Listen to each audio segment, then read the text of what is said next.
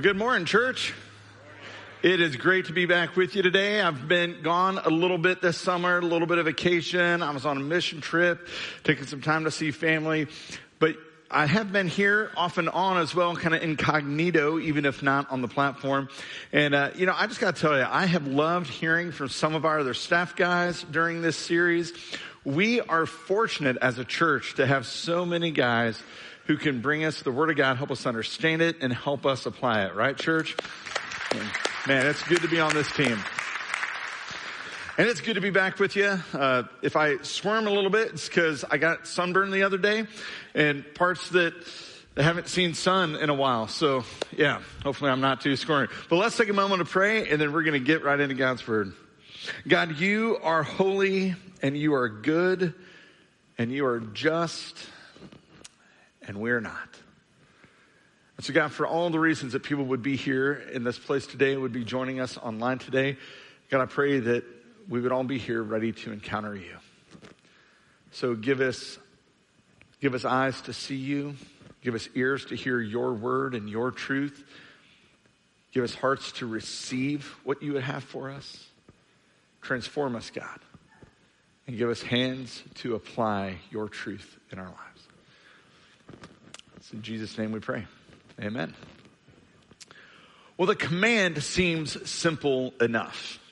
On the outset, it seems like it's a command that none of us are probably going to worry much about breaking. It's one of those commands that, oh, we got that down, at least as it's commonly understood.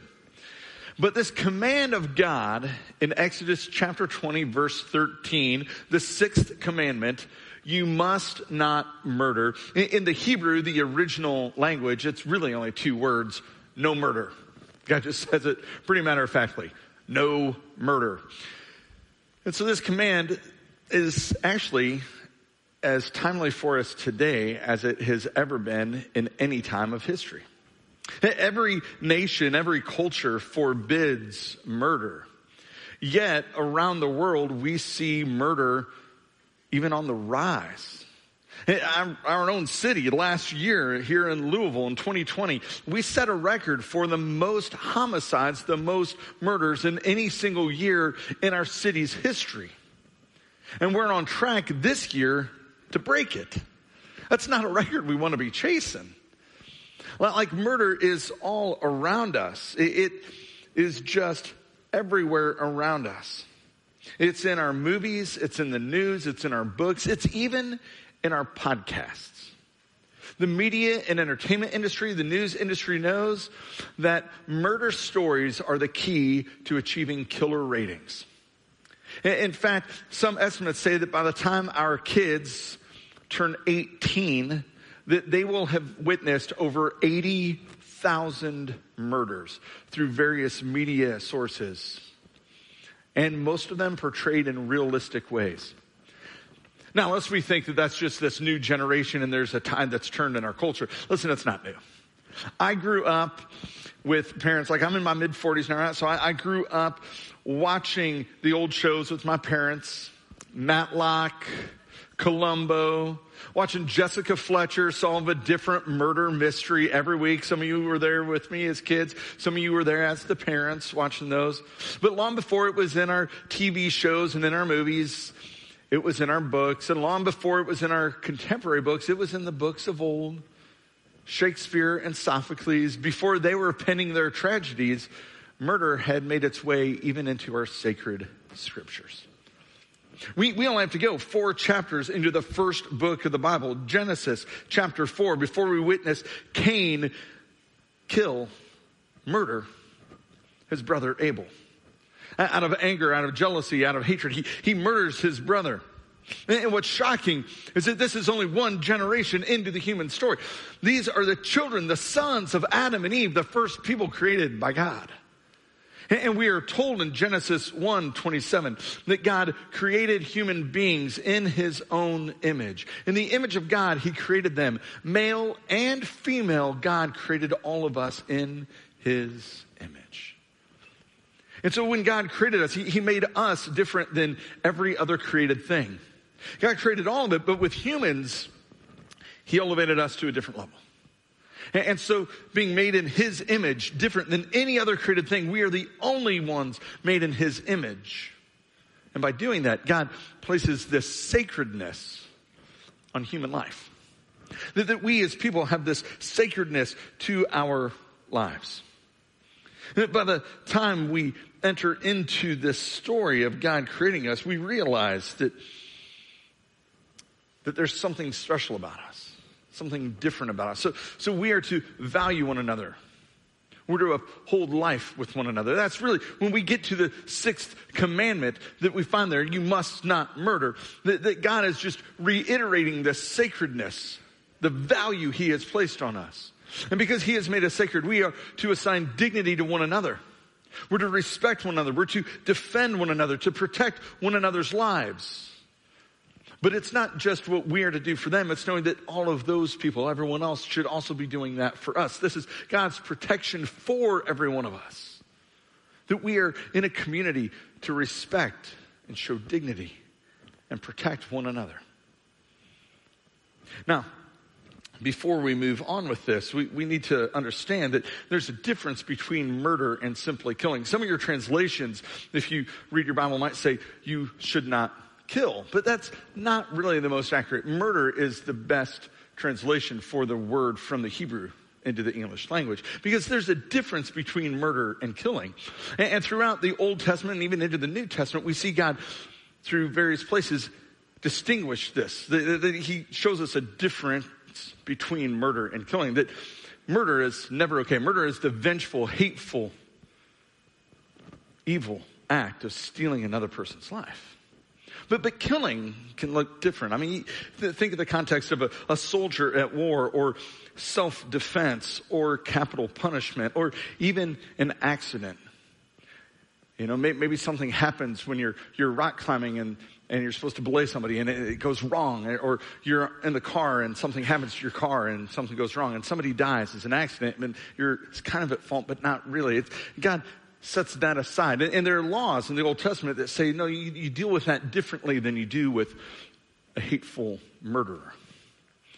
So it gets really messy. I mean, this whole concept becomes messy that there's this difference between murder and killing. If, if we just take that example of a soldier at war, the, the, the sixth command, do not murder, does not forbid a soldier to be at war. If, if you think about a soldier going to war who is defending people, who's liberating people who've been oppressed, who's advancing freedom for people. That is okay.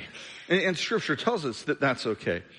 But even though scripture doesn't forbid it, it doesn't mean that there's just a blind thing like, oh yeah, we should just go ahead and do it. We, we gotta be careful here. We, we gotta wrestle with these complicated ethical situations that just simply because scripture does not forbid something does not give us permission to always go do that thing. Like war should not be our first response. There are times that because we live in such a sin soaked world where evil is so present, there are times when war is a sad necessity to thwart evil. But as the people of God, we should not just blindly coalesce to the political agenda of our elected officials. I mean, sometimes we enter into war and we would like to think it's a just cause, it's righteous, but sometimes it's really messy. It's really complicated. So sometimes the reason for the war might not just be to free people. And so that gets really complicated. And we should never enter into, I mean, war is a serious issue that sometimes is not dealt with seriously enough by our elected officials. Very easy for those who sit in suits in, in Washington to, to say we should advance war. Very different for those who wear the uniform and go. Too many of our troops come home, our young men and women come back from war with physical, emotional, relational scars and wounds. Too many of them don't come back at all. And because of that, we should be slow to engage in war.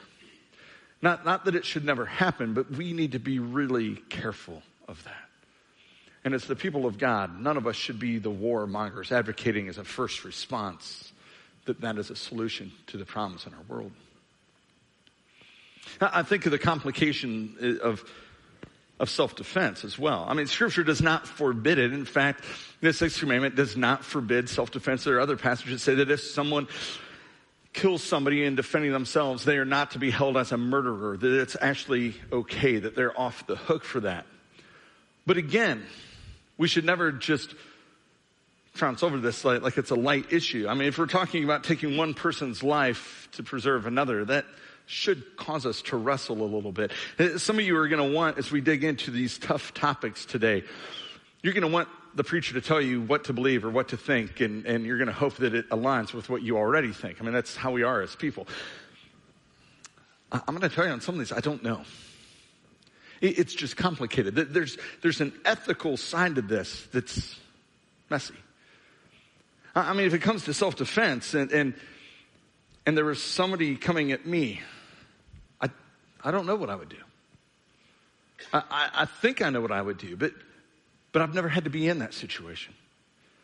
And, and, and, it looks really weird for me. Like, should I take somebody else's life in the preservation of my own? But, but I know where I'm going if I die. I, know what awaits me. I, I know that I have heaven ahead of me. And that's not an arrogant statement. And in fact, it's anything but that. Because heaven is not something that I deserve because of anything I've done. It's just the opposite. Heaven awaits anyone who knows that there's nothing they can do to get to heaven except trust in Jesus and everything He has already done. It's only because of Jesus, because faith in Him, because He is Savior, because He is Lord, not because of me. And, and, and that, that same confidence is available to you if you put your hope in Jesus. But knowing that I have that confidence and the uncertainty about the one who would attack, should I choose my life over his or hers? I, I can't help but think of the countless missionaries who have willingly accepted persecution even persecution to the point of death, hoping that their sacrifice might in some way influence those who are persecuting them, might influence those who are murdering them that the murderers, the persecutors might turn towards Jesus because of the willing sacrifice of the persecuted. And we've seen that that's happened. I could tell many stories where missionaries who've laid down their lives actually led to people coming to know Christ. Now, the situation gets really twisted. It's, it's a whole different scenario if, if other people are involved. Like if it's not just self-defense, but like my family's involved or there's somebody else there who seems to be innocent. It, it seems as though I should protect them. I should defend them.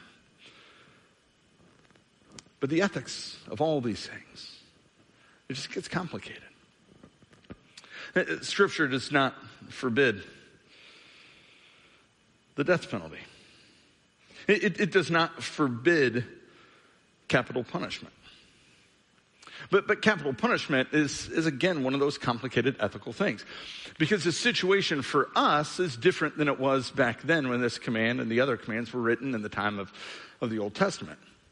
Like when, when God says, in fact, there are scriptures that say if somebody is to take somebody else's life, then the only real consequence, the, the only effective means of justice is that they have then forfeited their own life as well.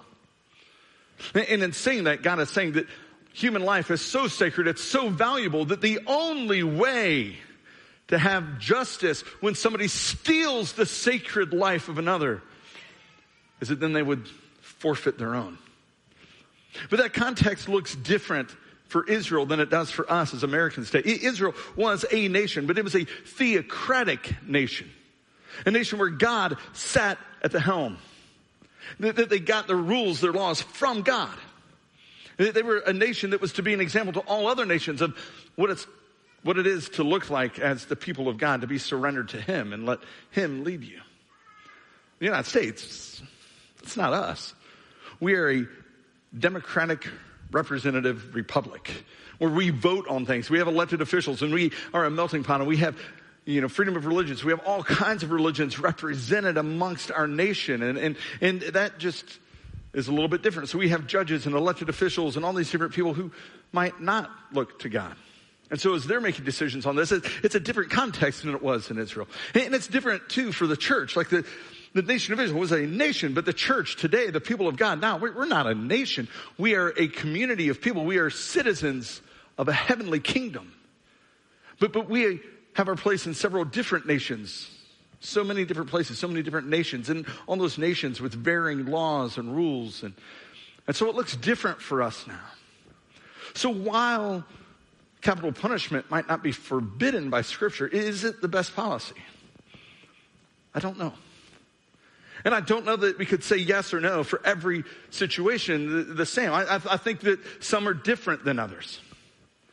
But I will tell you this that it forces me to wrestle, and I hope it forces you to wrestle as well. That, that the way we arrive at our conclusion should be based not on what we want it to be, it's certainly not on our emotion or on our limited human intellect, but it should be based on Scripture, but not just the Scripture that agrees with what we've already concluded. That's called proof texting.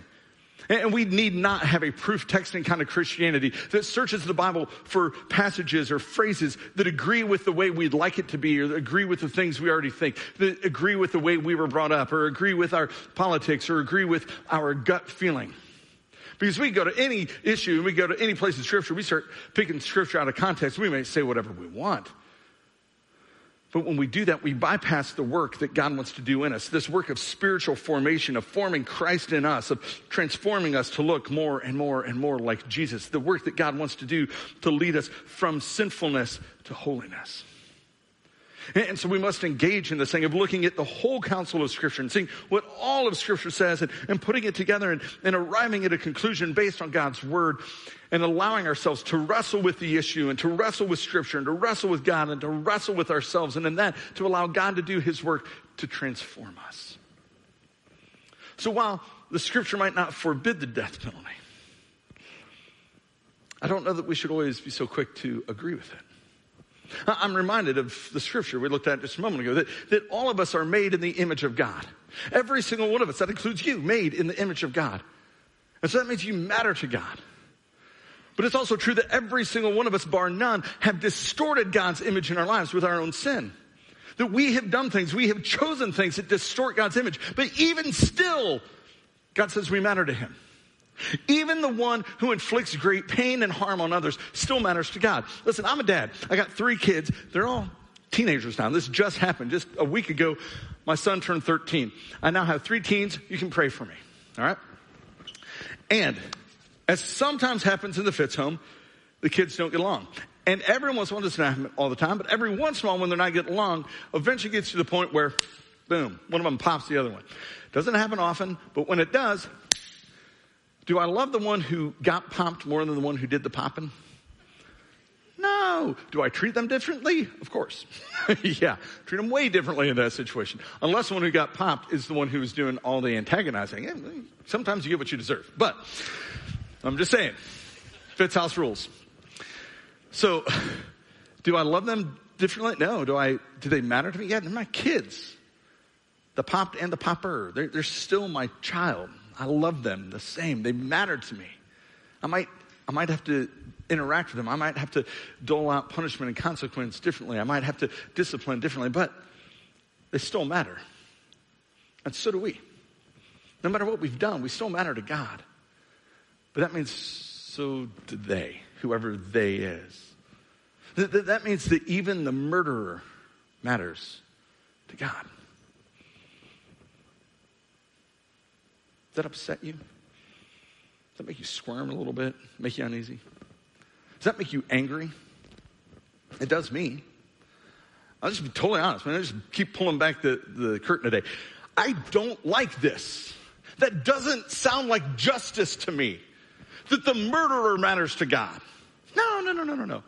The one whose life was taken matters to God. The murderer, oh, somehow they forfeit. I mean, I, I, I don't like that. That doesn't sit easy with me. But but I have to wrestle that maybe, just maybe, God sees things differently than I do. That maybe, maybe God's up to something. Like, like the what if has to come into play. Well, what if God is up to something in even the murderer's life? That what if God wants to do something in that person's life to write a next chapter in their life that's far better than what you and I could even imagine?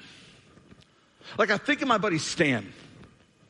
Stan was a dude who at a young age, very angry guy, mean guy, and he stabbed a dude to death with really no particular reason. Stabbed a guy to death. Could have faced the death penalty. Instead, got a whole lot of years in prison. Stan goes to prison. He's angry. He's mean. He's bitter. He hates life. He hates everybody else. He's the troublemaker. He's the one who starts causing riots. He's the one who gets in with the gangs. He is the one who disrupts things and makes trouble, makes trouble for the warden and the inmates and other prisoners. So they move him from one prison to the next, to the next, to the next, because eventually they can't handle this trouble anymore. So they just keep bouncing him around and moving the troublemaker until eventually Stan meets this group of guys who don't take to him, don't buy into his troublemaking, and these guys introduce Stan to Jesus. And Stan begins following Jesus. Stan surrenders, says, I need a savior, and it's not me, and it's Jesus. And I need someone to lead my life way better, and I'm leading it. Jesus is the only one that's going to lead me well. And so he begins going to Bible study and eventually he starts leading Bible studies. And eventually Stan becomes the person of peace in the prison where Stan is the one who, when trouble starts to erupt, they put him in there because he understands the gangs and he understands the troublemakers and he understands the guys who've knifed other people and he understands all the problems because he used to be that guy and he starts speaking into it and God starts doing this redemptive thing for him and they begin moving Stan from prison to prison to prison to prison to be the guy to bring the peace of God to a prison to calm things down. And then eventually Stan's released from prison. And Stan has given decades of his life to living in the halfway house and working with jail ministry and prison ministry to help guys who were formerly incarcerated who have found Christ to become contributing citizens again instead of just consumers, instead of just convicts. They're redeemed and they're changed. God has done a miraculous work in Stan's life. And that's to be celebrated. And I'll be honest, if I'm the family member of the guy who got stabbed several decades ago, it'd be a weird kind of celebration. I think of Moses, the murderer. Moses, what must it have been like? Moses is the one delivering these commands to God's people. Moses is the one to say, and number six, don't murder, knowing that he himself had murdered an Egyptian slave master decades ago. And that some of those watching him, listening to him, saw him do it. Moses the murderer, and, and God did a few pretty cool things through Moses. Like he did something significant in his life.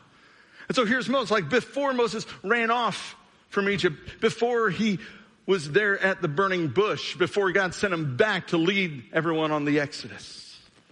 Moses the murderer delivering this commandment. What must that have been like? Or I think of, of Saul, the Pharisee, who, who was leading the charge against the early church, persecuting them, having them thrown in prison, having some of them murdered and killed for their faith. And then on a dirty, dusky road to Damascus, Saul encounters Jesus.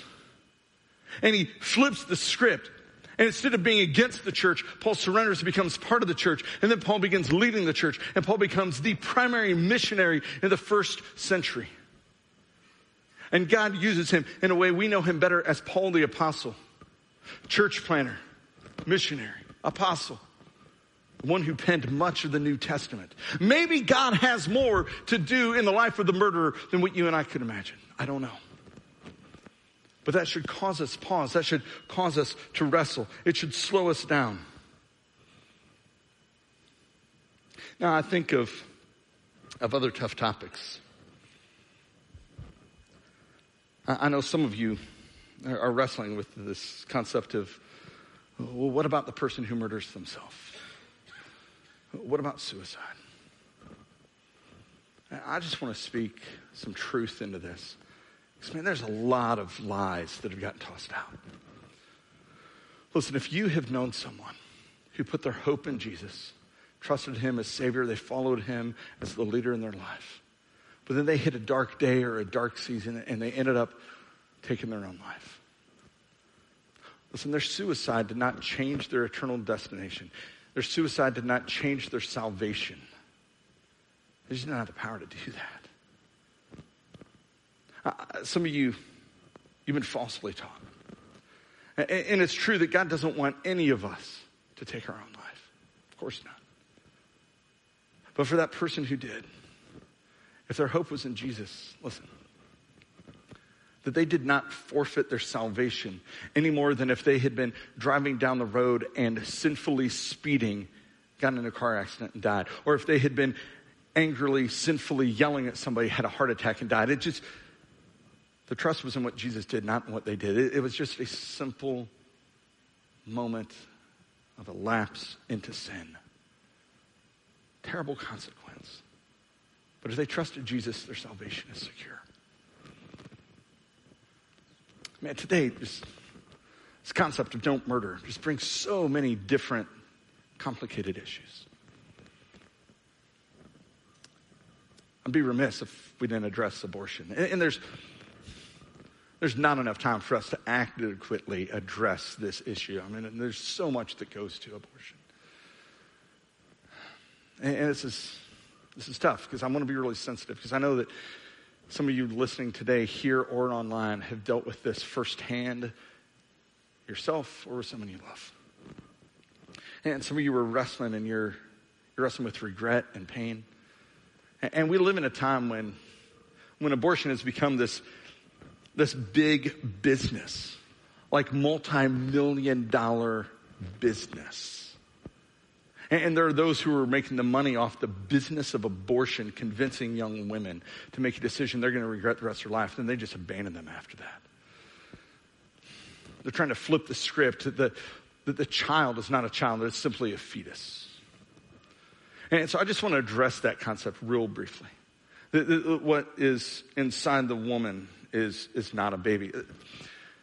There's so many scriptures that speak to how God created us in the womb and God formed us and from that moment of conception. I think one of the most uh, convincing arguments for me is when the angel visits Joseph, he tells Joseph, what is conceived in Mary, what is conceived in Mary is of the Holy Spirit. When Jesus leaves heaven and he comes to earth, he doesn't just pop onto the scene in the manger.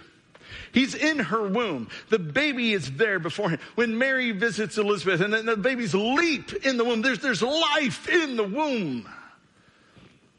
I, I, I can think of nothing more cruel or insensitive than, than telling somebody who's experienced a miscarriage, it's just fetus. Not really child. Shouldn't worry about it.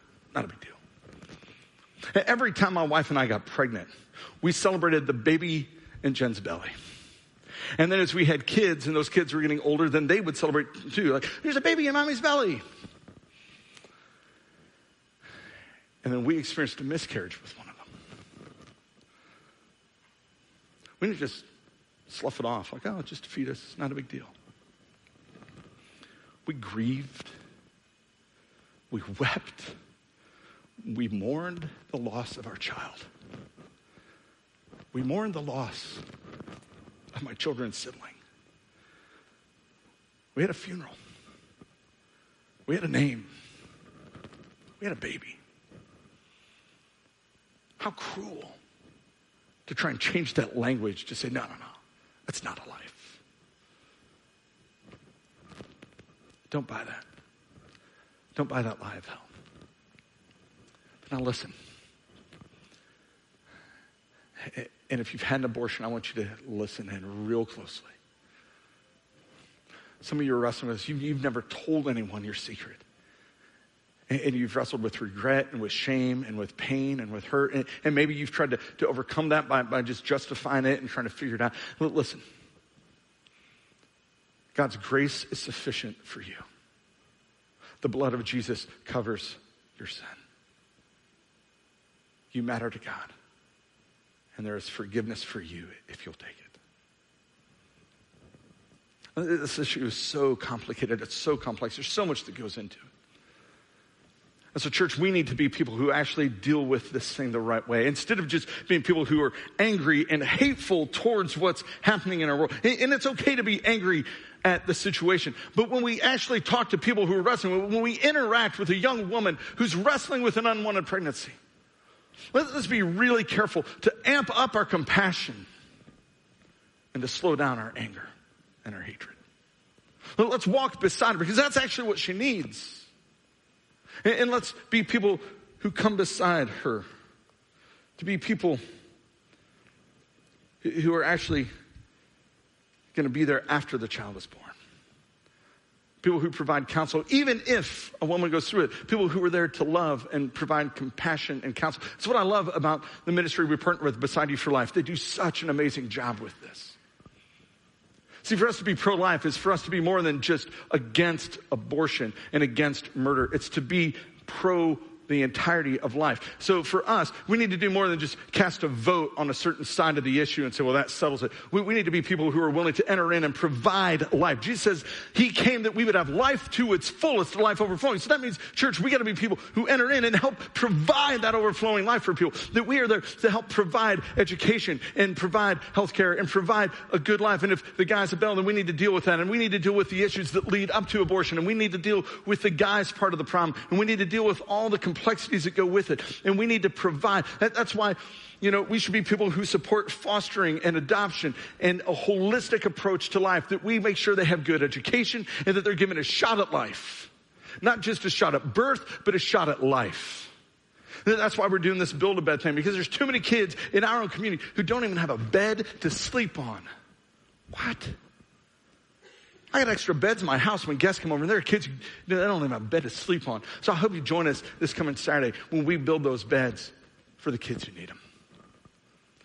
And, and this issue is so much bigger than just the unborn. If we're going to say we're against murder and we're for life, then we got to be people who actually embody what, what God is talking about in this, that we are people who are for all of human life. That that means we are pro-life. We are pro every human life. So that means we are people who take a position of compassion as we deal with the sick and we deal with the homeless and we deal with the addict and we deal with the mentally ill and the physically disabled and the elderly and the refugee and we deal with all those people out there that we take a position of compassion to help introduce them to the life in Christ.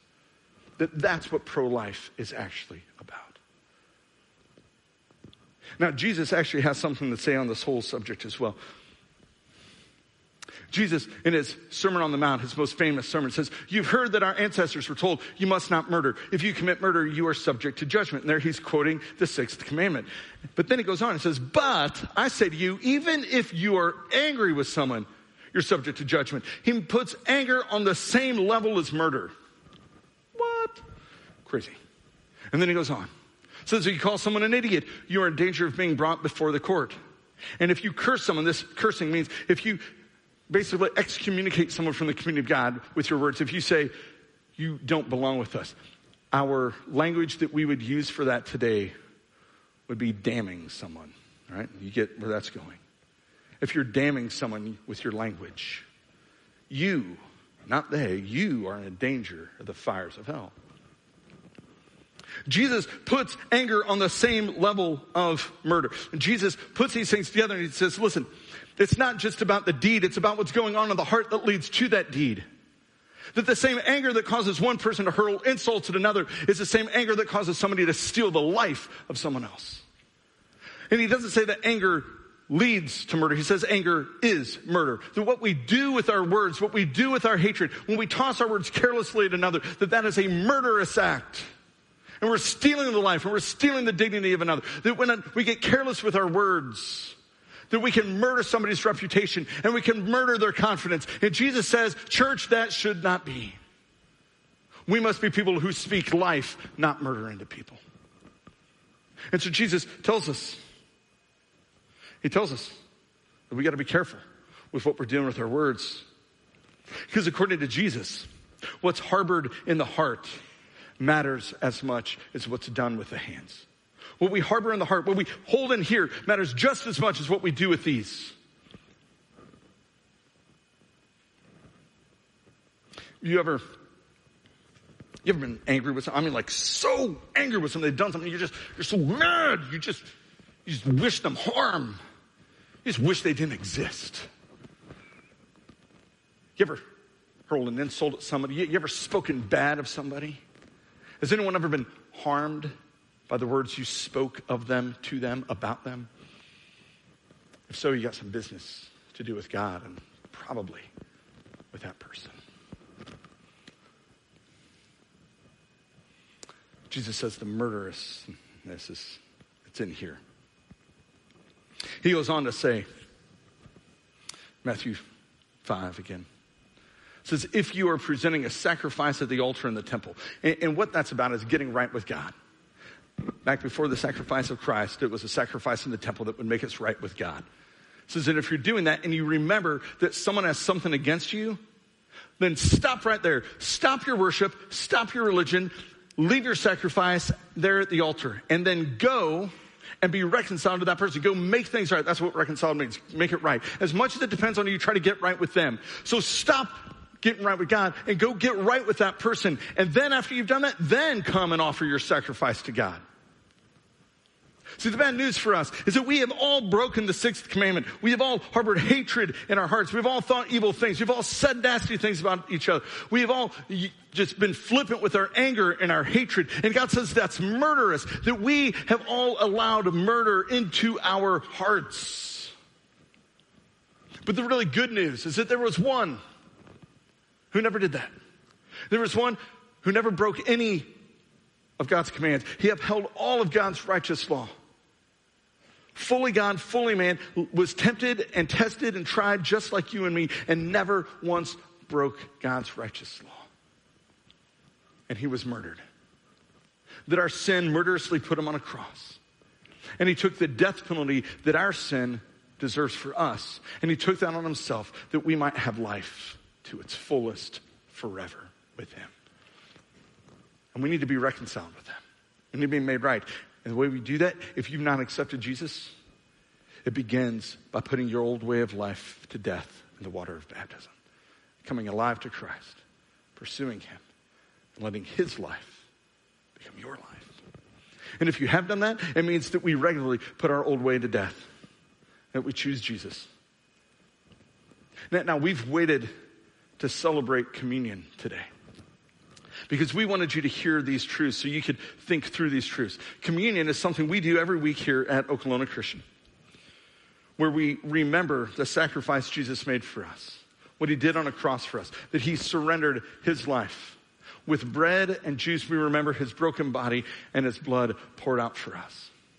But scripture tells us that when we come to do that, we're not just getting right with God, we're not just celebrating what he has done to make us right with him, but we're also to examine ourselves. So, church, before you open your communion, I want to encourage you. If you have some sin that you need to confess, do you need to get right with God? Maybe you need to hit the pause button on taking communion today and you need to go have some time with God later today. Confess some things. Maybe you just need to hit pause on this moment. And, and, and you need to leave the sacrifice at the altar and you need to go get right with another person. Because God says that that's a form of worship, that that's part of our worship is being reconciled with one another, that we can't be totally right with Him unless we're right with the other believers. And so if there's another person that you need to get right with, that don't take this now. You, you go and you get right with him. He says, stop what you're doing, leave, get up and go, and you go make it right. So maybe you need to take this with you to celebrate later after you make things. Or maybe you need to pick up an extra one. We'll have them available as you leave at each of the exits. Maybe you need to grab a second one. And you need to go have that conversation. And as much as it depends on you, you need to get right with that person. And maybe you need to celebrate communion with them. And I know the natural tendency is to think, well, what are people around me going to think? If it's time to take communion and I'm not taking it because I got to do something, right? Well, well, here's what they're going to think. They're going to think that you're really courageous. And they're going to admire you for doing what you need to do to make things right with you and another so you'll be right with God. And if they're thinking anything less than that, then you don't need to worry about what they're thinking because they got their own stuff and they need to be thinking about something else. So in a moment, I'm going to pray for us. And the worship team is going to come out. They're going to lead us in song. And during that song, we invite you to reflect and to take communion if you're ready. And if you're not, you just, just take it with you. And that's okay. And you take it when you're ready. So let's pray. Hey God, we thank you. Thank you that you are a good and gracious and loving God. We thank you for the way you work in our lives. God, we confess that we all have a murderous heart with anger, with hatred. Maybe not all the time, but none of us has been free from. And so, God, we pray that by the power of your Holy Spirit, that you would weed out those seeds of hatred and anger, that you would weed out the murderous part of us, and you'd replace it with grace and mercy and compassion for others and even for ourselves. The same grace, the same mercy, the same compassion that you demonstrated for us on the cross. God, may that be demonstrated not just to us, but through us as your people. And God, for those who need to get right with you, for those who have never surrendered to you before, may today be the day that they choose to put their old life to death, that they murder that old sinful life, and they come alive to you. And God, if there are those here today who need to get right with another, would you give them the courage to do that, to make the phone call, to drive to the house, to sit down, and to make things right? Give them a spirit of reconciliation give them a sweet, restored relationship on the other side. We pray this for your glory, Lord Jesus. Amen.